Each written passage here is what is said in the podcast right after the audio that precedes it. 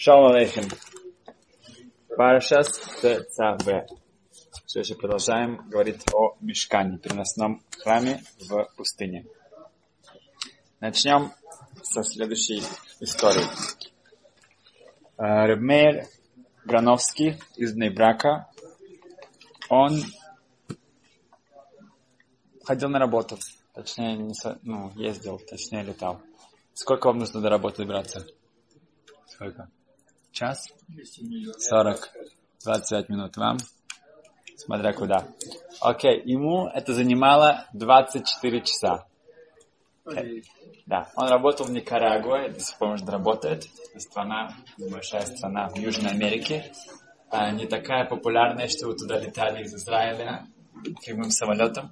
Нужно было летать сначала в Америку, в Америке иногда еще раз пересаживаться, и потом полететь в Никарагуа. Окей, okay, не знаю, что он там делал.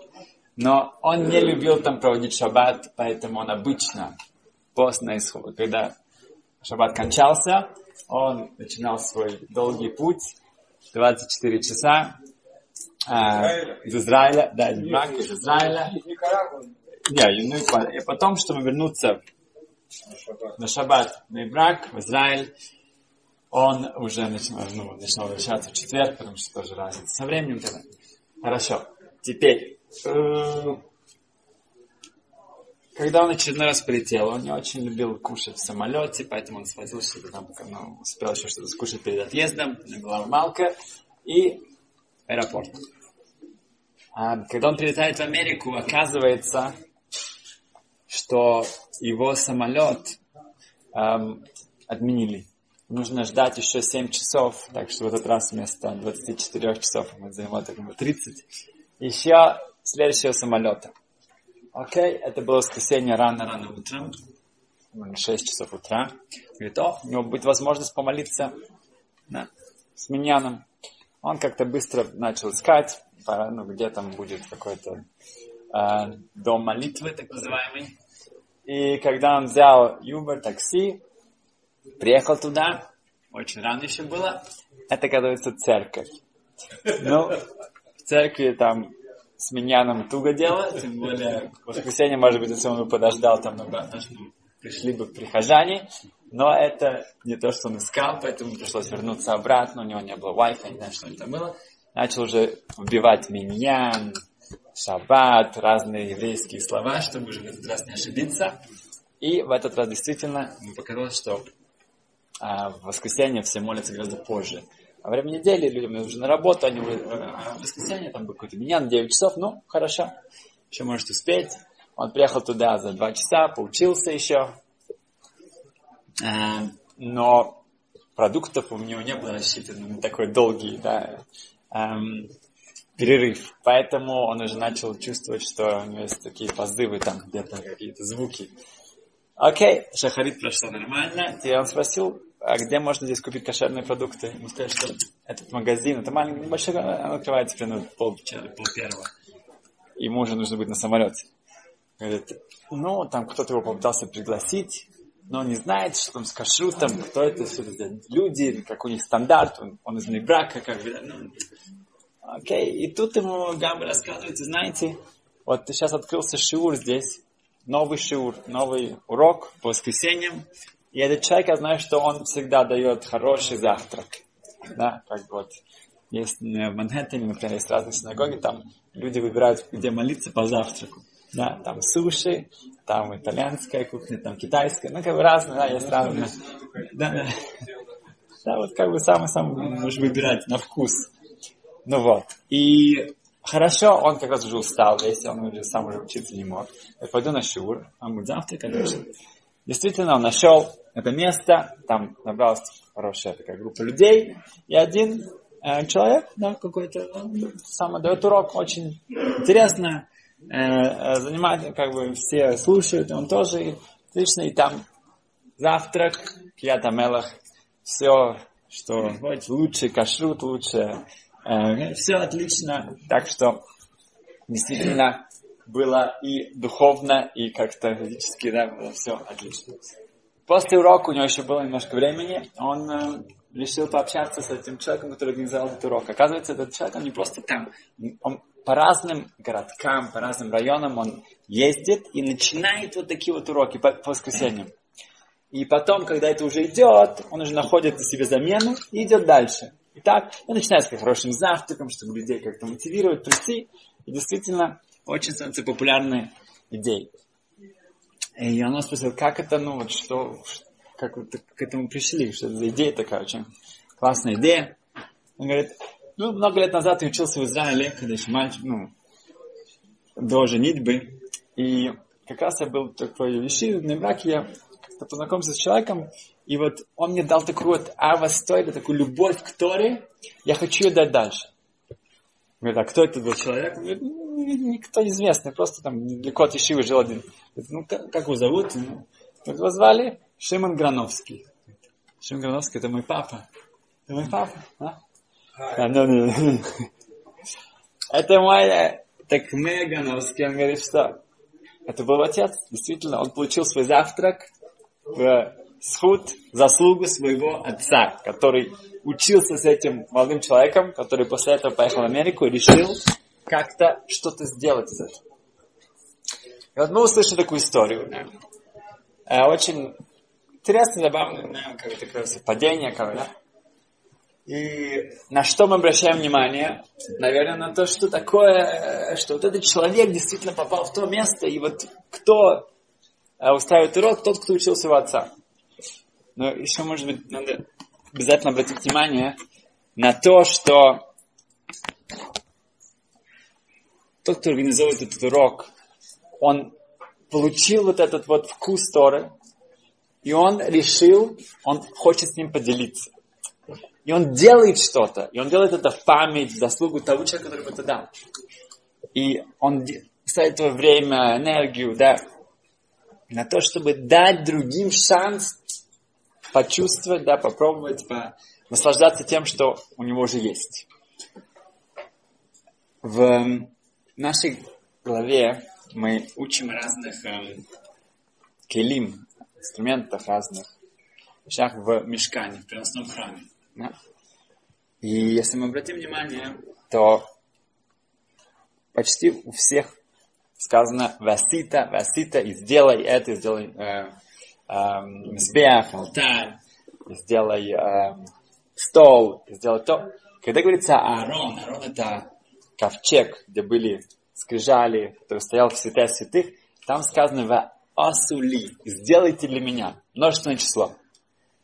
Тут говорится о всех, не, не говорится о, о каком-то специфически обо всех.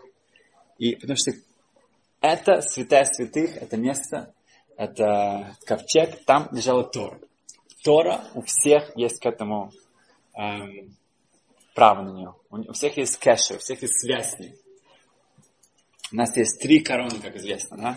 Корона Мальхут, это царство, это колено Иуда.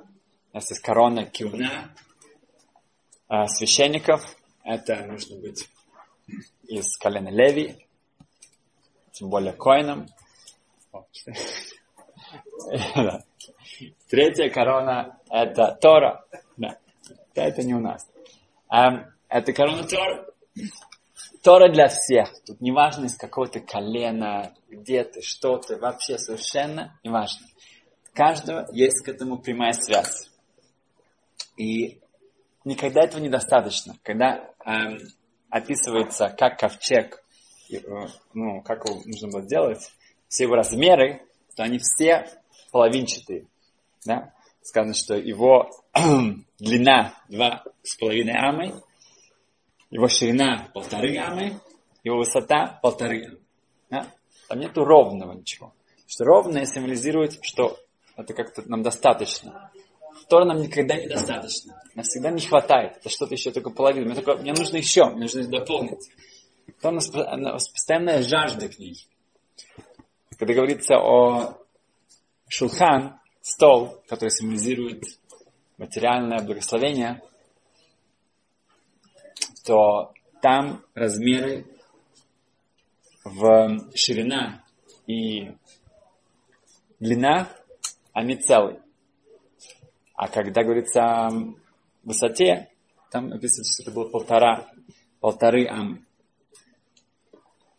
Эм, почему? Потому что когда у нас говорится материальным, возможно, здесь нам нужно наслаждаться тем, что у нас есть. Нужно постоянно, когда высота полтора. Не значит, что я должен как-то отказаться от материального. Нет, я могу стремиться, чтобы было какое-то благословение материальное. Но то, что в конечном итоге, то, что у меня есть, это хорошо. Да, нельзя, есть какая-то, тут у меня есть э, недостаточно. Да, как Яков сказал, что у меня есть все. Да, когда у него была возможность получить что-то больше, он это получил. Но когда у него, как он себя чувствует, что у него все достаточно. Мне постоянно эм, всю жизнь да, человек пытается добиться большего материального э, достатка. Это тогда будет бесконечно. Что нет, стол, он был, он был цельный, у него, у него не были половинчатых э, в ширине и в длине. В... Далее сказано, что в... что находилось в ковчеге. Да? Я вас спрошу. Да, что там было? Скрижали. Сколько было, на, сколько было там скрижали? О, да. Многие скажут две. На самом деле четыре. Да. Были скрижали, которые сначала Всевышний дает Моше Рабейну. Он спускается, к сожалению, еврейский народ, золотой телец, он их разбивает. Потом получает опять новые скрижали, и те и другие попадают в ковчег. Можно было задать себе вопрос, что, все, что это, это музей, что это такое, да, что нужно там хранить какие-то раскопки, какие-то, ну, какая-то археология, там, да, что это собирать, да. Все, ну, разбили, разбили, да, получили новые, хорошо, у нас есть новые. Что мы туда учим? И мне сказано, что мы учим оттуда, допустим, человек учил Тору, он стал знатоком Торы, Талмит Хахам, но в какой-то момент, допустим, или у него склероз, или какая-то была авария, какая-то травма мозга, он все забыл. Да, Лалейну, у нас предсказано, он забывает всю Тору, он не знает, он не может прочитать, не знает, как, где, ну, Шма Исраиль, ничего не знает. Когда он входит, нужно перед ним вставать. Он сказал, что нам, нам сказали, нет, ну, он сейчас, он, маленький ребенок знает, может быть, больше его. Отсюда мы учим, что да, нужно вставать сломанные скрижали были в том же месте, в ковчеге с новыми скрижалями. Святая святых. То, что сейчас как бы там они не функционируют, неважно. Это Тора, она светила этого человека. Она сделала из него другого человека. Мы это, может быть, сейчас не видим, как бы, да, это не светится, да, перед нами прямо так. Но это другой человек, это, это, это святая святых. Эм, и мы здесь видим тоже, что эм, сказано, что Арон, Акодыш, вот этот вот ковчег, который свят, находился в святая святых, его размеры, они полностью соответствовали размерам этой, этого, этой комнаты, да, это, как сказать, этого помещения святая святых. Несмотря на то, что это было, ну, как бы, если можно было только с вертолета, наверное, поставить это туда, да, потому что по-другому невозможно, но когда Коэн Гадоль туда входил, первосвященник, мог обойти вокруг да, говорит Гемара в Юма, Хафал Хамадалов, это Арон Эйна Минамида, он, он вне физических измерений. Он, не, он как будто бы не существовал. Он как будто там стал, можно было обойти, было достаточно места везде. Да? И вот с этим у нас есть связь. У нас каждого асули Арона Кодыш, да, что сказано, что в Торе, что все мы, у нас есть связь, прямая связь с Торой. Тора, она дает нам схватить что-то, что вне этого мира. Совершенно вне этих законов этого мира. Эм, как это выражается? У Мойши Шнайдера была еще в Лондоне. Мойши Штормин там учился, Мойши Райхман, другие были великие люди оттуда вышли в то время, во время Второй мировой войны. Когда он говорил со своими учениками, он говорил, что так – Говорит, в то время сказали, что, говорили, что примерно в Израиле есть 20 э, тысяч э, ребят, которые учат Тору. Ребят, мужчин. Он говорит, что на самом деле да, есть концепция ломдей Тора, те, кто учит Тору, и Бней Тора. Бней Тора это сыновья Торы, это что-то, это, это что-то, что становится тебя, как человек становится бармитсва. Он сейчас связан с мецвод. Бен Тора, он связан с, тор, с Торой. Это, это не просто он учит ее. Да? Он, он всегда, когда, например, эм, кто-то себя вел не так, он говорит, мне не нужна ишива для студентов. Если у меня будет студент, я закрываю ее. Это не, это не место для студентов. Тут Тора, она, если кто-то, какой-то один из таких выдающихся ребят, которые учились с ними, он опаздывал на шахарит, он, он, его, он его ругал, вот, ты студент. Если Тора, которую ты учишь, она на тебя не подействовала, ты не стал другим человеком, если ты просто учишь это самое, это когда физика, химия, да, да, да, это не хасвашом, это, это Тора, это что-то совершенно другое. Совершенно другое. В, в Гимаре в Шаббат сказано следующее. Потрясающая Гимара в Хоф Гимл Амудбет сказано так. Говорится про Хануку. И говорится, что те люди, ну, человек, который, он особенно внимателен относится, внимательно относится к свечкам, у него будут дети на Талмиде Хахамим, будут мудрецы Тору. Странная вещь, да, что представьте себе, если кто-то там зажигает свечку, у него будут дети физики, химики, да, это самое, биологи, да, математики, да, какая связь, да, в чем здесь это, да? Раша говорит, что что-то свечки, свечки Шаббата, свечки Ханука. Человек к этому относится очень чутко, очень внимательно. Это делает возможность, что дети, комментаторы говорят, что то же самое, на него это повлияет. Дальше сказано, тут бывают разные, ну, что тот, кто внимательно относится к мизузе, у него будет красивый дом, красивая квартира. Дира Ноа. Да? Мы подумали, что у тебя есть красивая квартира. Ну ладно, купи красивую мизузу. Не-не-не, это наоборот. Если ты всегда говоришь, о, для тебя мезуза, ты понимаешь, что теперь я хочу красивую мезузу, но тогда давай уже какую-то квартиру, которая будет ну, как бы подходящая, да, выглядеть, да. Да. Главное, как э, в Рухам объяснял, что мы думаем, что есть родители, поэтому есть заповедь уважать родителей. Говорит, наоборот. Есть заповедь уважать родителей, поэтому у нас есть родители. Да. Этот мир был создан по Торе. Значит, есть заповедь. А, поэтому люди не вырастают на кустах. Да, поэтому у них будут родители, чтобы они могли исполнить заповедь.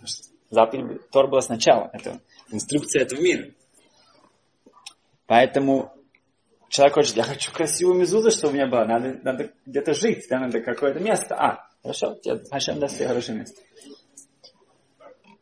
Это второе. Дальше говорится, человек хочет, э, чтобы у него были он э, в цицит, да, цицит, он для него, это, он понимает, что цицит это не просто купить какие-то там дешевые ниточки какие-то, да, там, нет, он знает, что они должны были, кто-то их завязал, кто-то знает, что он делает, и, да, да. тогда у него будет красивая одежда. Да. Опять же, не наоборот. Да, ты хочешь цицит, а, тогда тебе нужно, чтобы был Тебе помогут Всевышний, чтобы у тебя была красивая одежда, которую ты можешь прикрепить цицит. Окей. В Дальше сказано очень невероятно интересно. Здесь сказано так. Омарова. Гарахным рабоном, тот, кто любит мудрецов, хавулей боним рабоном, у него будут дети мудрецы. Демока рабона, если он уважает мудрецов, то у него тхатаним, его зяти будут мудрецы. Если он уважает на раввинов Тавизати будут э, мудрецы. Дедохел Марабон, если он, у него страх, трепет перед мудрецами. Угуфей он сам будет мудрецом. Если у тебя есть трепет, ты как бы человек просто, ну, как бы у него такое особое уважение, не просто уважение, трепет, дох. Говорит Гимара дальше, но если вила бархахи, но если он, он не, ну, он не может, он не бархахи, он не не способен на это. Да, быть Талмит Хахом. Не способен.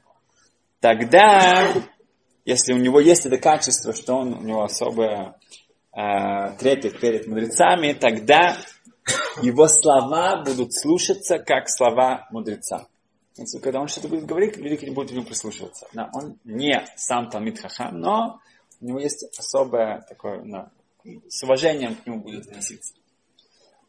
Я вас спросил бы, что значит, что он сам не в состоянии?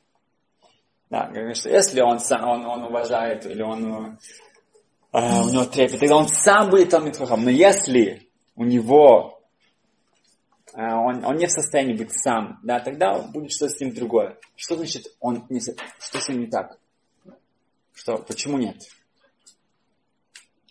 Ну, наверное, что-то ну, не хватает у него, да, он, его IQ, его коэффициент интеллектуально, ну, интеллектуально он не, ну, не понимает, он не понимает, что точно все эти э, анал, аналитические разные разборки, что и как, он не помнит все, как мне. Да. Смотрим Раши. Как Раши объясняет? А если вот он не, он не барахи, он не в состоянии, как Раши говорит? Раши говорит, шеэйно рагиль лясок батора. Он не, обычно он не учит Тору. Имеется в виду то, что он, у него нет как бы разума такого уж высокого, да? Это ерунда, это никого не волнует. Будет у него. Но Раши говорит, если будешь учиться, будешь там хахам. Но он не учится, но он, ну, я не знаю, он приехал из Советского Союза. Он, он никогда не знал, он работает постоянно, да у него нет времени. Он, как бы, он занят, но у него нет, нет возможности. У него, да, есть уважение, трепет перед мудрецами, у него это есть, но он не учится. Тогда ему дадут что-то другое. Но если он учится, будет что хахам. Раши не говорит, что но если он не какой-то гениальный человек, он не какой-то, как бы, особенно у него э, талантливый, да, у него одаренный, нет, он это не говорит, потому что он говорит, говорит если будешь учиться, будешь там эм, И это опять же, это, это сигула, это, вот это, это, это не математика, это не химия, это не биология. А? В, закончим следующим, что был такой мальчик, Янков Найман. Он учился в Ломже. Польше. Он был сиротой. И Янков Найман, он пришел от Ишива, он был немножко младше, чем остальные ребята, его туда послали, чтобы он хоть где-то был. Но не было, не было семьи вообще. Ну, лет 13-14. Было очень тяжело. В учебе он не преуспевал. Друзьями было слабо. И самый-самый тяжелый день был во вторник, когда вся Ишива практически выстраивалась, получать посылки, которые письменные посылки, которые им присылала их семья. А у него некого было э, посылать ему, у него никого не было. Поэтому он каждый раз, когда он проходил, видел огромнейшую очередь, все ждали, радовались, и потом получали, а он ничего. И он переживал, он очень расстроенный, отчаяние. Один раз, когда это был вторник, он побежал на, наверх в общежитие, бросился на постель, начал плакать. Он уже просто не мог. Говорит, любой Шалами, Всевышний. Сказано, что ты родитель, ты вместо родителей, если у кого-то нет родителей, ты Афа и Сойми. Ты отец это вид. Сирот. Сирот. Ты вместо родителей. Ты видишь, что все посылают какие-то посылки, какие-то гостинцы, какие-то э, одежду, и пирожки, и письма. На каждый посыл... получает какую-то посылку. Как ходишь Бороху, я тебя прошу, пошли мне посылку. Я тебя прошу, пошли мне посылку. Он побежал вниз, в Бейт Мидраш, там как раз никого не было. И он побежал к Арнакодыш, к ковчегу, к свята, там где Тора. Он говорит, Ашем, я хочу, чтобы мне послал Тору. Пошли мне, чтобы я понимал, я начал понимать Тору. Я не могу, вот это будет твоя посылка, это то, что ты мне можешь послать. В этот вечер прошел к нему один парень, который был старше, один из лучших ребят Вишивы. Он сказал, хочешь у меня вечером есть немножко, хочешь будем учиться? Говорит, конечно, хочу. И начал учиться полчаса. Ему уже дало какое-то самое... Утром ему поднялся один раввинов, говорит, что у меня тоже есть какое-то время, давай хочешь поучимся вместе. Так потихоньку он начал догонять, он начал перегонять. В конечном итоге он приехал в Израиль.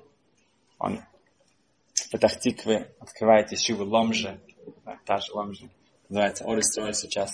Он 60 лет был Рош Ишива этой Ишивы. Янков Найман, он построил, это одна из самых лучших Ишив в Израиле сейчас.